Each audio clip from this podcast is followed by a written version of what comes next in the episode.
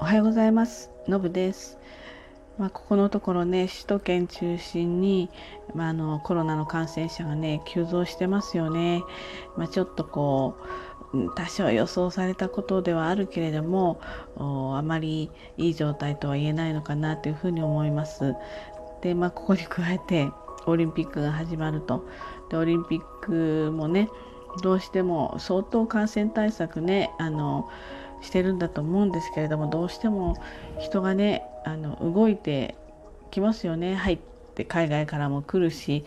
まあ、選手団だけじゃなくて、まあ、いろんなメディアの人たちとか関係者とかも入ってくるし、うんまあ、人の流れも増える。それからまあ夏なんでね、えー、どうしてもま連休があったりお盆があったりっていうことでねあのこれちょっととなかなか緊急事態宣言出してねあのセーブしても、まあ、割と厳しいんじゃないかなっていうのは正直なところですよね。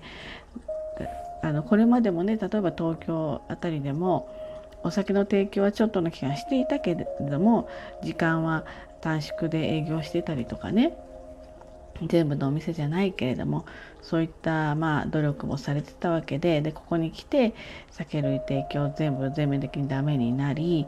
えー、まあでもやってるところもありこれやってる方々のこともねあの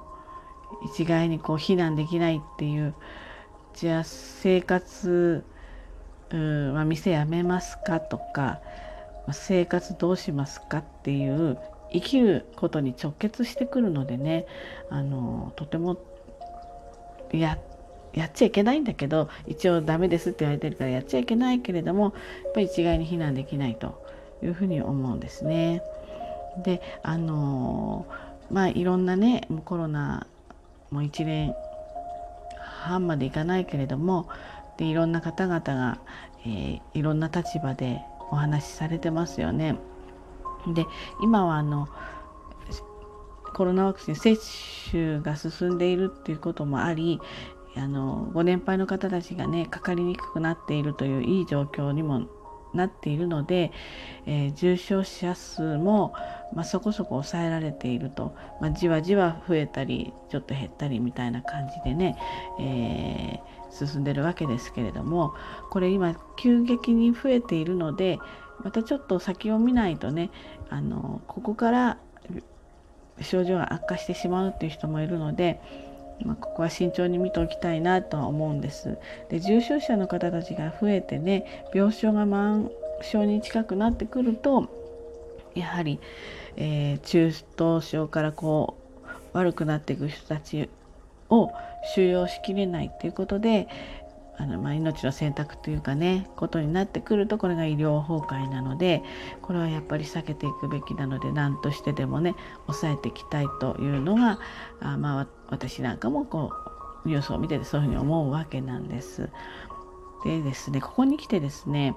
あの、まあ、日本は感染者数が少ないんでこの毎日感染者数を報道するのはどうなのかっていうあんまり意味ないんじゃないかって言ってる人たちもお偉い方たちもいっぱいいるわけですよ。でこれは私ちょっと違うなと思っていてやっぱりねその重症者数医療崩壊の方の問題ともう一つやっぱり側面があってその数字を正しく知るっていうことはとても大事なことなんじゃないかなと思うんです。つまりですね私だったらあのそのコロナですねあのこれ万が一自分がかかって人にうつしたらどうしようなんていうきれい事じゃなくて正直自分がかかるのが嫌です。であの例えばね熱が出てちょっと調子悪くてで熱が収まって5日間お休みしてれば職場や学校に行けるっていうインフルエンザだったらこれだってかかるの嫌なんだけれどもまだね、その重症になってしまう人もいるんですけどインフルエンザでもだけれどもコロナの場合ってまあ症状が出た多くの方がもうかかるものじゃないっていうふうに言うぐらい何て言うんですかね、えー、症状が重いですよね。でも頭が割れるように痛いとかもうひどい倦怠感があったとか熱も高温になったりとか息苦しくなったりとかあとやっぱりコロナのいろんな症状がありますからそのだんだん悪化していく中でこの寝てしまったらですね目が覚めないんじゃない目を覚ますことができないんじゃないか、まあ、つまり死んでしまうんじゃないかっていう恐怖もやっぱり抱えていくんだそうですね。で、えー、治療しますとか、まあ、症状が例えば自宅療養でもホテル療養でも状況が良くなりました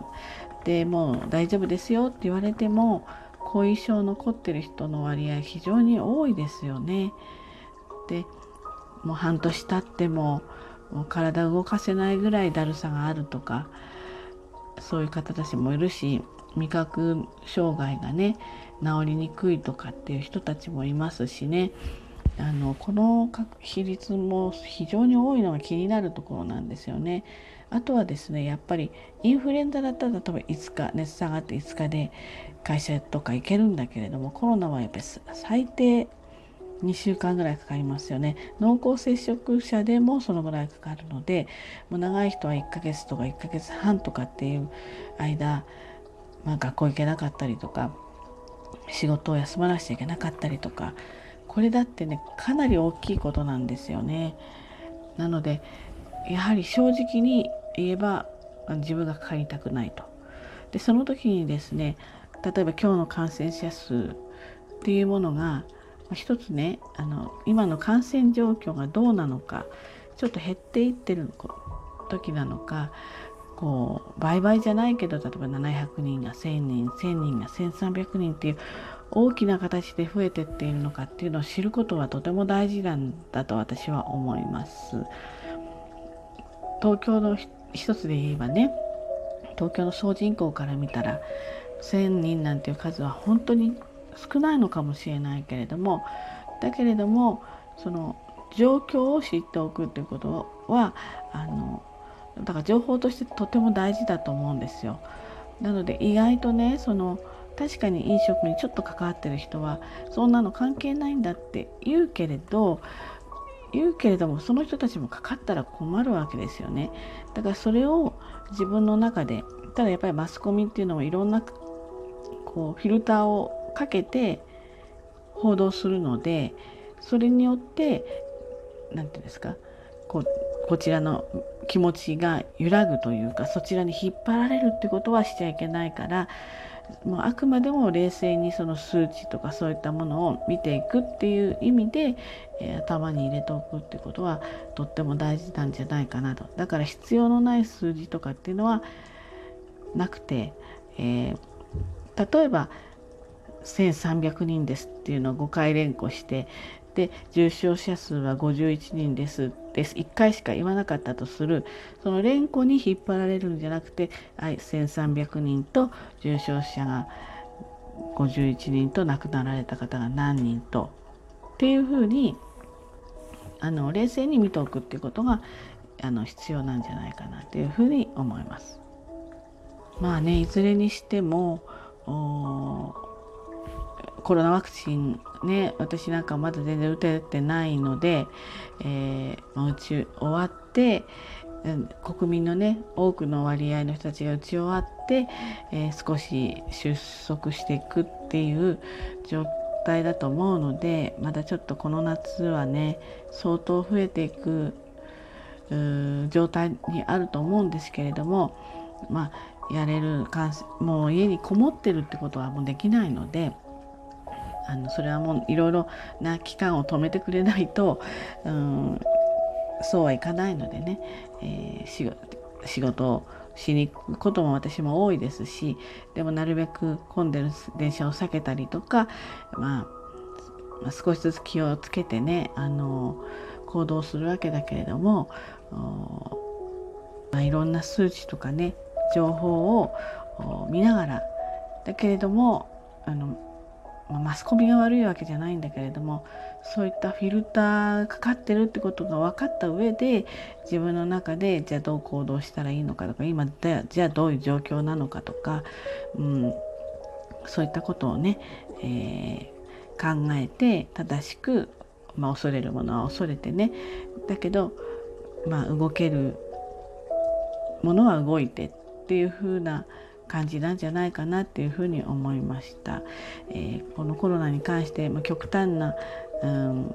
ご意見を言う方たちがだんだん増えてきているんですけれども、まあ、そういったことにも左右されないで自分で、えー、冷静に、えー、情報を拾っていくっていうことが、まあ、これから感染者増えていった時でも大事なことなんじゃないかなって感じたので、えー、今日はお話ししてみました。ということでね、えー、今日も一日頑張ってまいりましょう。じゃあねバイバイ。